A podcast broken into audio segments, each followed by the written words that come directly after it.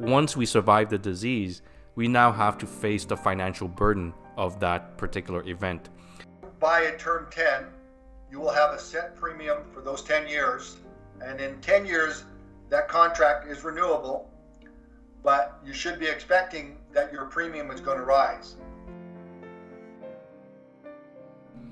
I hear a lot of my colleagues uh, having purchased critical illness insurance through their employer or even their group association.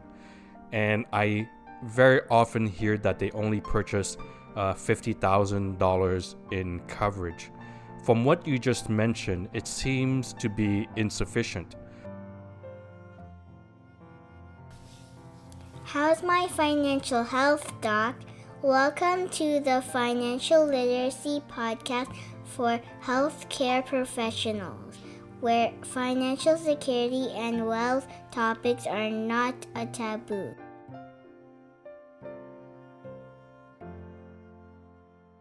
Welcome back, everybody, to the How's My Financial Health Doc podcast.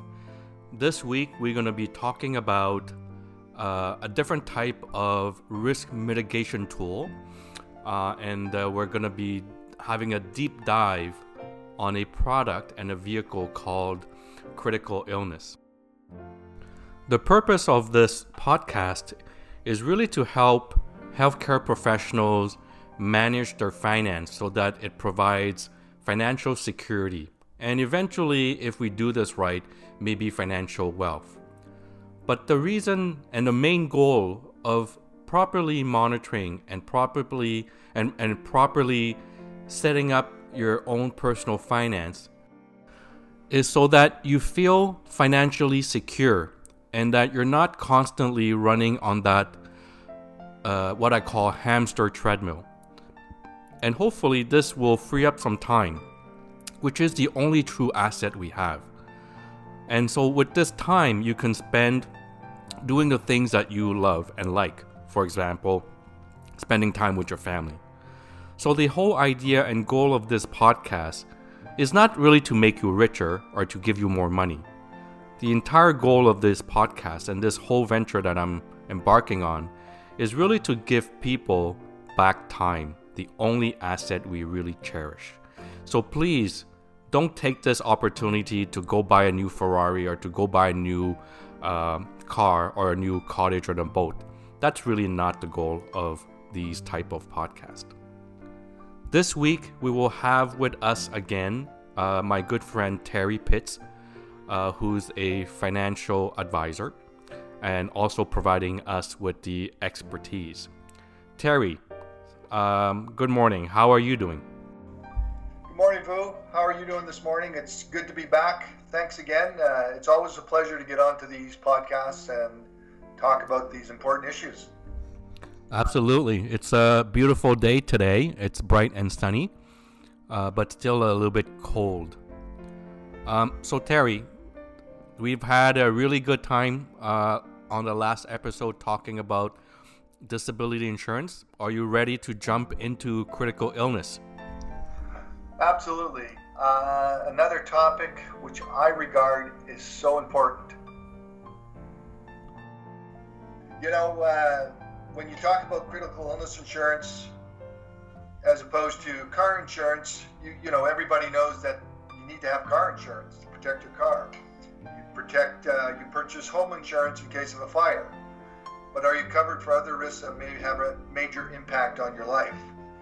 Uh, you know, facing uh, critical illness can be emotionally and physically devastating, and it can also lead to significant and unexpected costs that won't be covered by your provincial employee health plans.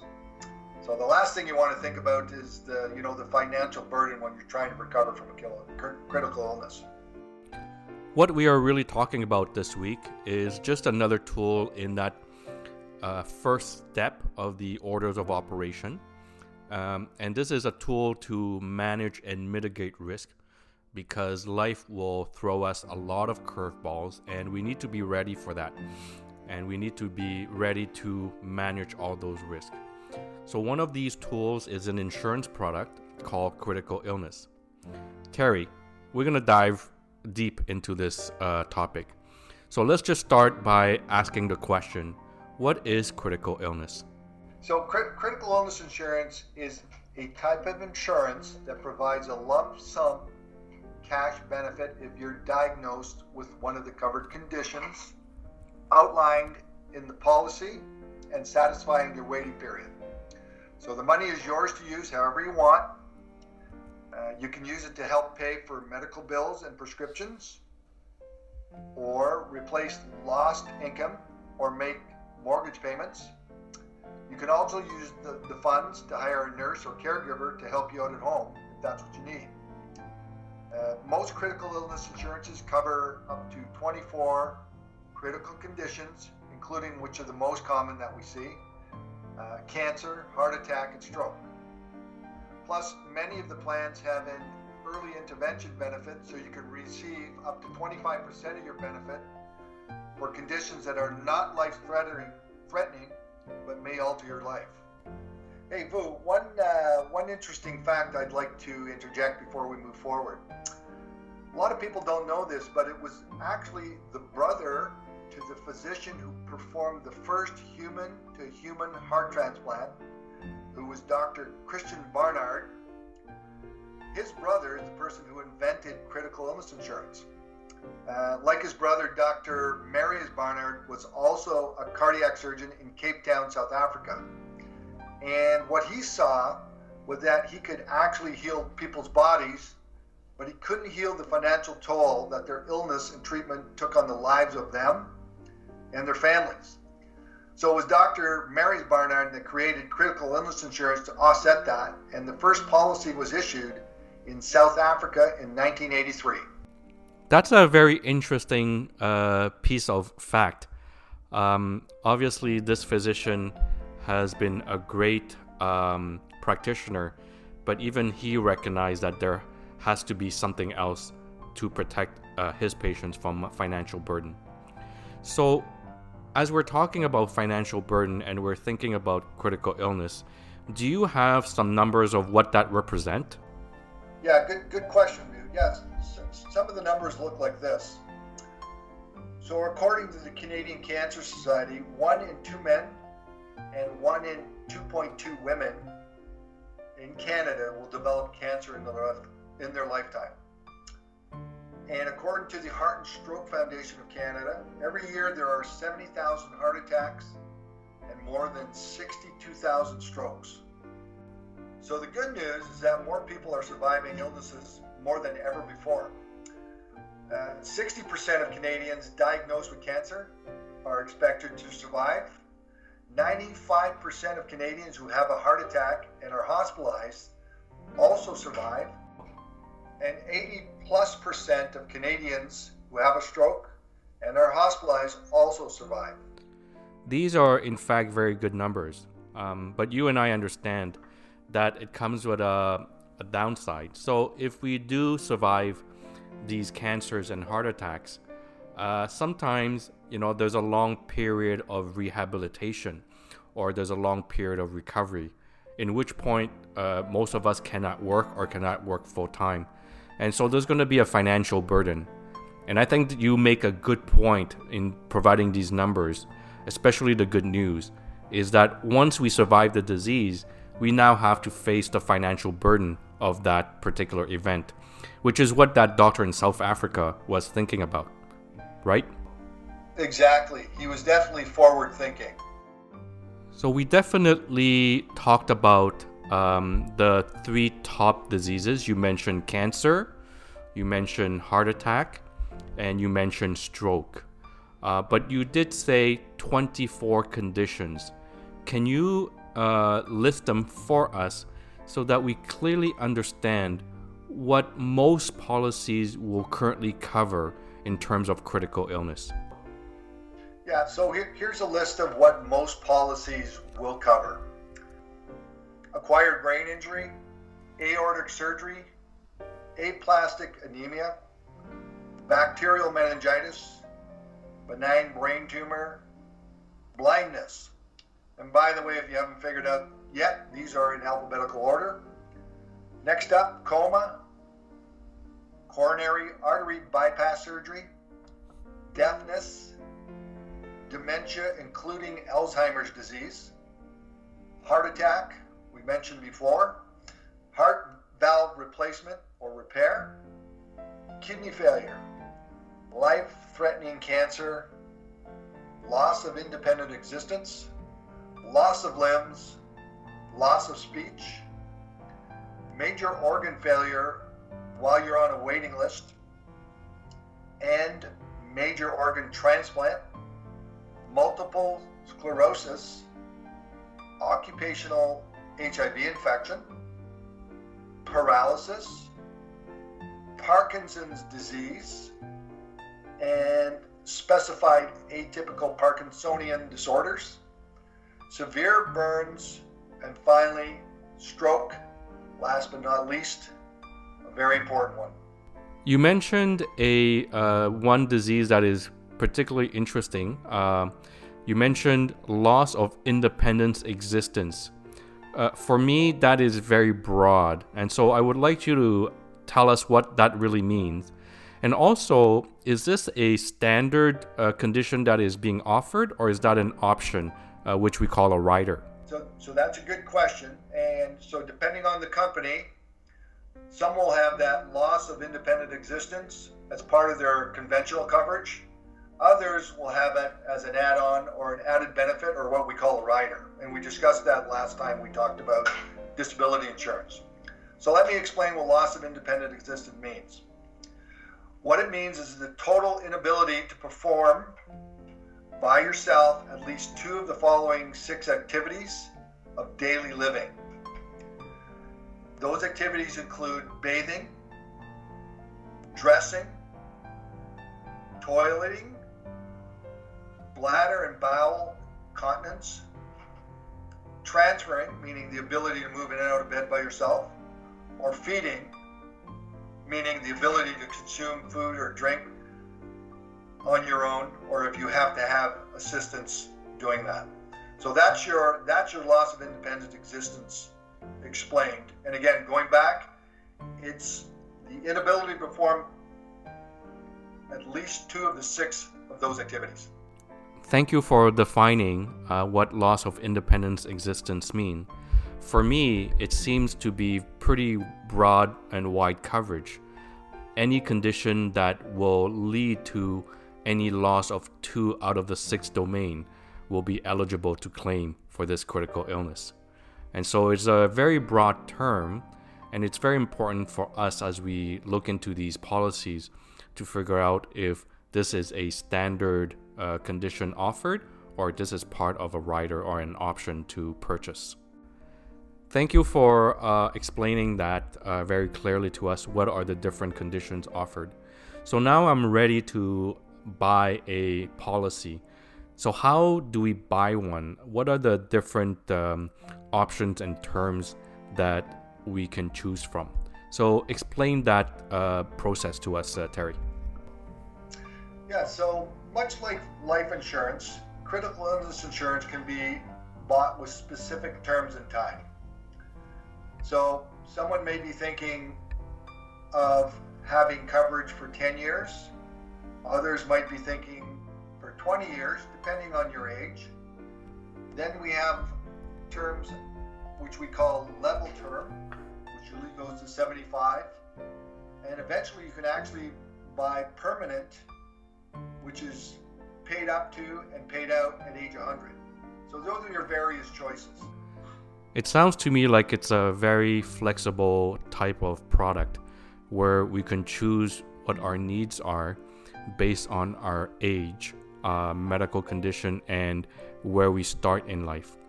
Um, so what you're saying to me as well is if we if I'm 35 and I would like to purchase critical illness insurance until age 75, uh, I would purchase one that is a level uh, premium, which means that it'll stay the same until age 75.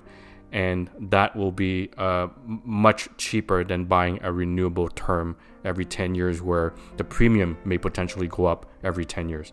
Is that correct, Terry? Yes, that's that's exactly correct, Vu. If you buy a term 10, you will have a set premium for those 10 years. And in 10 years, that contract is renewable, but you should be expecting that your premium is going to rise.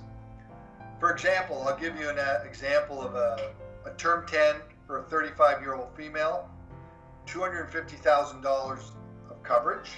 You'd have a monthly premium of $71, and that would be set and locked in from year 1 to 10. Now, in that contract, you'll have the opportunity to renew in 10 years, but now the premium goes up to $163 monthly. So that would be from year 11 to 20. Year 21, you have another opportunity to renew, and that premium is set at $330. That's for the next 10 years. And then at year 31, your premium would be set to $660 monthly. And that would extend you to the, the end of the policy, which would be up to age 75. In contrast, if you were to take a level premium which would take you to age 75, your monthly premium would be $176 all the way from age 35 to age 75. That will be locked in, that premium's locked in, it's set, and good throughout the whole term of the policy up to age 75. So, a quick question for you, Terry. Um, in the renewable, uh, after uh, every term, uh, is the renewable an automatic as part of the contract, or is that an option or a rider? And the second question is, at time of renewal, do I need to go through another physical and another blood test? So good questions. So to your first question, uh, it is not a rider. That is part of the contract. So it is renewable. And the answer to the second question is no once you've done your underwriting, it's done throughout the life of the policy. So no further underwriting, no more medicals. The last thing I'd like to mention is that if you were to take a 10 year renewable policy, it's also convertible. And that's convertible up to the age of 65, meaning you can at any point convert the 10 year policy into a level policy which covers you up to age 75. Thank you for explaining that, Terry. So, the way I understood what you just said is if I'm at age 35 and buys a policy uh, and I buy a term 10, at age 45, I can now convert it. Uh, and if I do convert it, I'm paying a level premium to the age 75. But after the age of 65, I no longer have the opportunity to convert. So if I'm now age 66 and I want to convert now, the policy no longer allows me to. That's correct, Vu. Now let's jump into another uh, section of this topic. Now that I know I have the different terms and the different uh, renewal and convertible options, a lot of the questions that I get from my colleagues, and I'm sure you get the same thing from your clients, the question is how do I know how much I need? How much of coverage should I get? So, Terry, you get that all the time. How do you help your clients answer that? So, that's a great question, Vu. And what we do there is we conduct a needs analysis. Now, when I do a needs analysis for one of my clients, I try to do this on, uh, I do it every time actually, and it's done whether it's life insurance, critical illness insurance, disability insurance. When we're looking at critical illness insurance, things we want to look at, rule of thumb generally is two to three years income. I'm assuming you are referring to uh, two to three years gross income, right? Yes, generally speaking, it is gross income, but again, it's a case by case situation. In our analysis, we'll also take into consideration mortgage or mortgages, any other debts, lines of credit, and definitely we want to put in or factor in an emergency fund into your overall benefit and coverage. You mentioned earlier about underwriting for each policy, and I think it's very important for the audience to understand what are the different factors they use to underwrite a policy. Can you help us list some of these? Yeah, so uh, the main thing they're going to look at is your age and your medical history. Those are going to be two important factors. Uh, extending from medical history, they will also look at your family history, which would include your parents and grandparents, but wouldn't include aunts, uncles, or cousins. Uh, they're also going to look at uh, whether you're a smoker or non smoking. Now, just on that particular thing, uh, in recent years, the changes have been made to marijuana use, and now the use of marijuana is considered non smoker, interestingly enough. Uh, one other thing they'll look at is your alcohol use, but not to be overly concerned about that unless you have a problem. Those are the main things that they'll look at when it comes to underwriting. You mentioned uh, drug uh, use and uh, cannabis. What about the other drugs? What uh, does these uh, carriers say about other types of recreational drug use? Yes, they will scrutinize it, and it will be a factor in your underwriting. Now that we reviewed um, the different factors that come into our needs analysis to figure out how much we need in terms of coverage, and we talked about the different factors in underwriting. What are the minimum and maximum coverages for uh, critical illness insurance? What has been typical for your clients, Terry? So, generally speaking, I've seen the coverages as low as ten thousand dollars and right up to two and a half million. Now, I know companies will go over the two and a half million, but that again will usually be on a case by case basis. When you um, meet with your clients who are healthcare professionals, what are the typical rule of thumb that you would start with? Obviously, there's a discussion about the needs, but what are the things that you would start with, or how much? Yeah, so depending on the, the client, uh, for instance, a nurse practitioner I could see easily starting at 100,000 and a family physician I would usually see around 250,000 as a minimum. I hear a lot of my colleagues uh, having purchased critical illness insurance through their employer or even their group association. And I very often hear that they only purchase uh, $50,000 in coverage. From what you just mentioned, it seems to be insufficient given the numbers that you just provided to us. Yeah, so that's uh, you know that's an important point. So if you look at group insurance versus your own individual plan, you know there are some pros and cons. I, I guess the you know the con is that there is going to be limited coverage offered usually, and sometimes fifty thousand is actually a really good. Uh, that's a really good amount, even though it, it is quite limited you may not even see it that high sometimes. Most group plans will usually go in around five or ten. Um, the other thing is that, you know, with the group plan, there's no under, underwriting done until time of claim. So what that means is there's an opportunity because the you know the the plan doesn't realize your family history. There's a possibility that the claim wouldn't pay out. And then lastly, the other thing that really limits the group plan is it's not portable. So once you leave the group, you don't have the coverage. Now, the upside is that the, the coverage is easy to attain, and some people might even see that the fact that you don't have to underwrite as a benefit. So those are really the pros and cons of group plans versus your own individual plan. You are correct. Uh, there's definitely pros and cons to uh, group uh, in uh, critical illness insurance. But here's how I see things. So if the coverage is only limited to 5, 10, or even 50,000, for a healthcare professional, that really doesn't seem high enough. If you just think about a nurse practitioner or even a physician or a dentist uh, that are high income earners, you can definitely see how even the upper limit number of 50,000 uh, of coverage will maybe cover one to two months of expenses. If uh, a physician or a dentist or a nurse practitioner is in rehab after a major stroke and have to be, you know, off work for 6 months, 50,000 is absolutely insufficient coverage. And so from my perspective, uh, I agree with you that a minimum of 100,000 or even 250 is a must. A coverage of 50,000 is absolutely insufficient.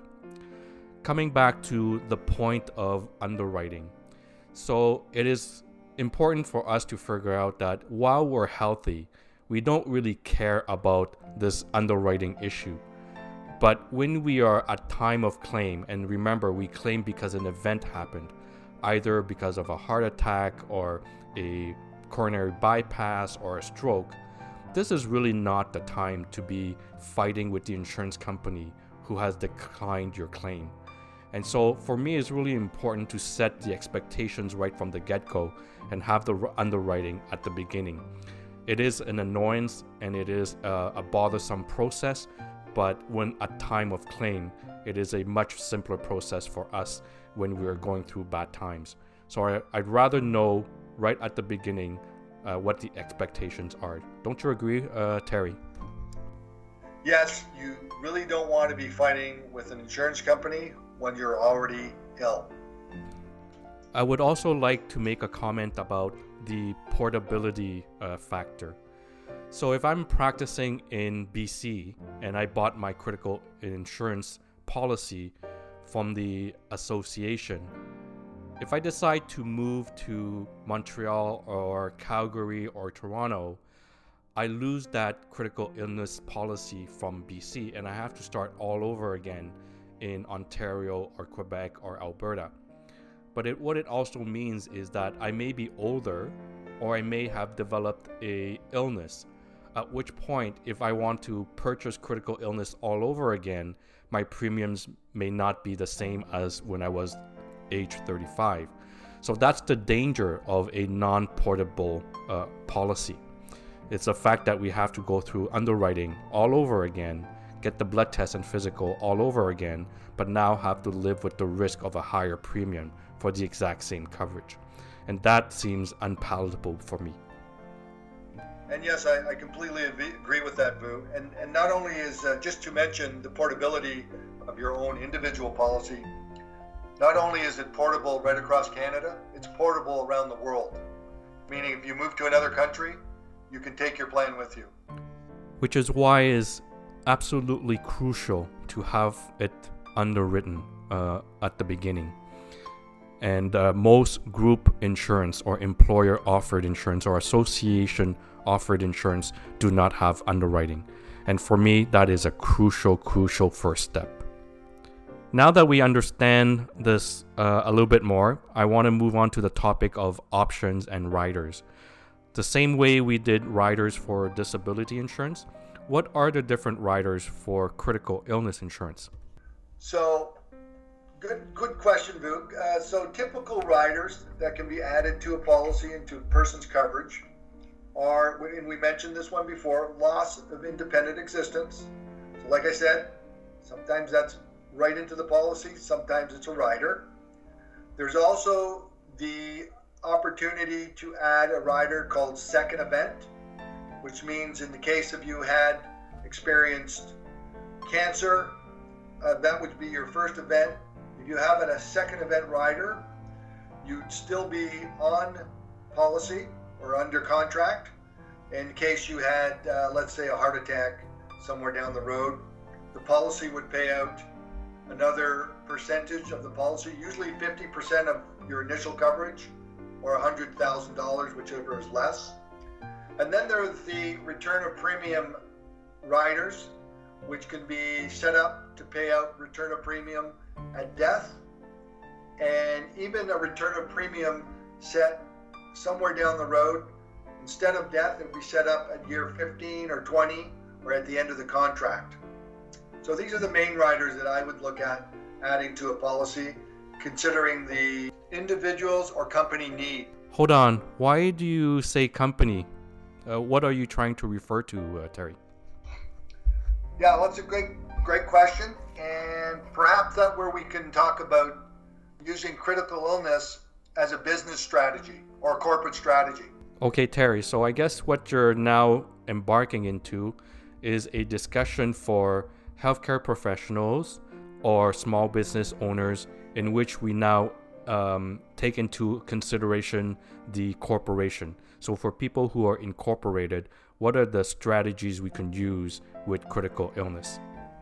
Yes, so here, here's a strategy I would like to discuss. It's called, we call it the Executive Health Plan, or in the past it's called the Executive Health Savings Plan. And what it does is it allows your company or your corporation to own a critical illness policy jointly with the individual shareholder. So, in the case of an incorporated physician, it would be the physician jointly owning a policy with their company. And how it's set up is that your company will own the policy and receive a tax free lump sum benefit in the case that the shareholder or the physician is diagnosed with a covered critical illness. And if you remain healthy, you could benefit from tax advantages and get back all your disbursements made by both you and your company to the policy. What that means is that your po- your corporation owns the policy on your behalf in which the physician, the nurse practitioner, the dentist are the insuree and your company, the corporation pays for half of the disbursements, i.e., the premiums. Yes, that, that's exactly how. And how we set it up is that the policy eventually is jointly owned by the corporation and the individual. And how it works is that recall that we talked about return of premium, which is a rider. So we'd set the policy up in a way that we include that rider. So the company pays the premium for the policy, and the shared part of the premium by the individual or the shareholder is the return of premium rider. And that's how we set this up for the long run. So that is a good strategy. You mentioned the return of premium either at expiration of the contract or at death. So explain to us how does that work uh, and who does the return of premium go to? Yeah, good question. Why, why don't I give you an example? Let's let's talk about Natalie. Natalie's a physician. She's age 45 and she's the shareholder of her professional, the major shareholder of her professional corporation. So Natalie sets up this critical illness policy, which we will call the Executive Health Plan, with a term ending on her 75th birthday, which is that term 75 we referred to before.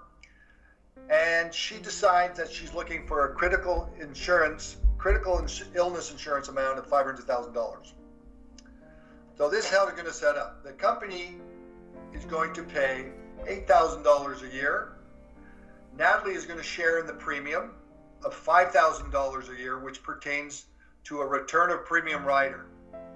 So the overall premium for this plan is $13,000 annually. Keep in mind, it's for a $500,000 benefit. So at age 60, let's take it up to age 60. So at 15 years, Natalie has her first opportunity to, to exercise the return of premium rider. So if Natalie has remained healthy, at 15 years, the company will have invested $120,000 and change. Natalie will have invested $76,000. Now let's back it up a bit. Say Natalie became ill at, at that point or any time up until that point, the company would receive a $500,000 tax free benefit.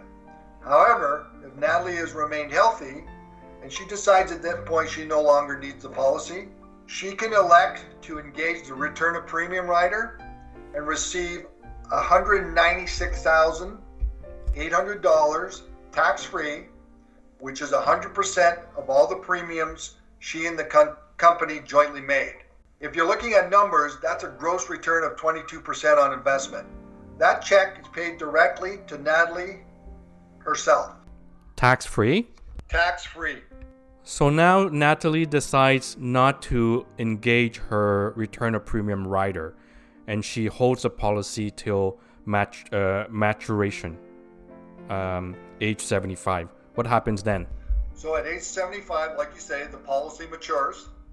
So at that point, the company has invested $240,000.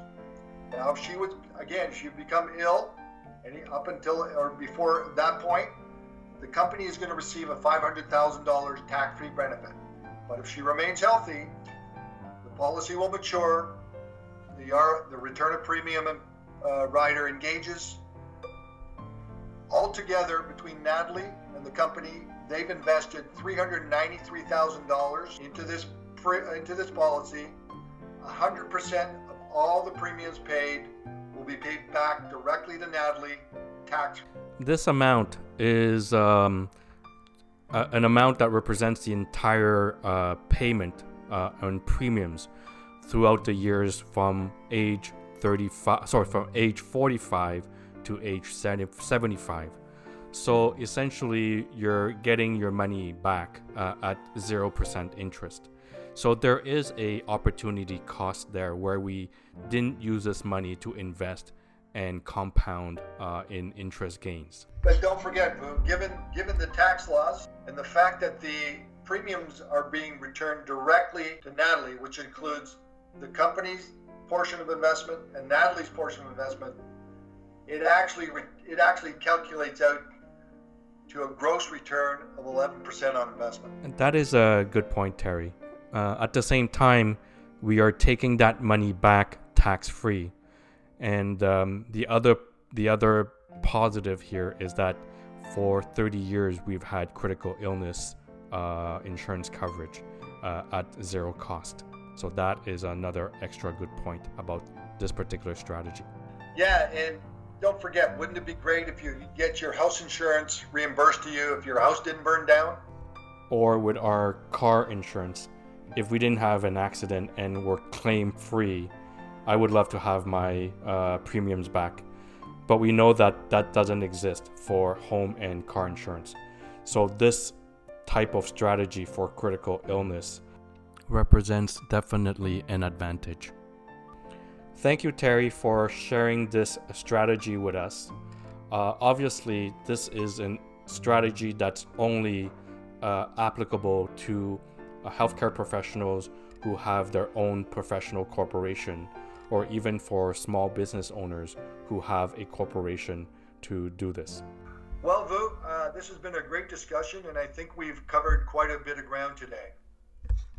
I agree. As a primer, I think we've talked a lot about CI uh, and its uh, usefulness. And everybody to remember that this is part of the step one in the orders of operation. And this is one of the many tools to mitigate risk in life. Because remember, life always throws us curveballs. So, Terry, thank you very much for spending the time with us today. Uh, it has been a great discussion and a very productive discussion, and I hope that the audience has really enjoyed the different pieces of information. I would love to invite you back next time when we talk about a different type of mitigation risk mitigation tool. And that tool would be life insurance. And going to go through the different types of life insurance term life, whole life, participating life, and universal life.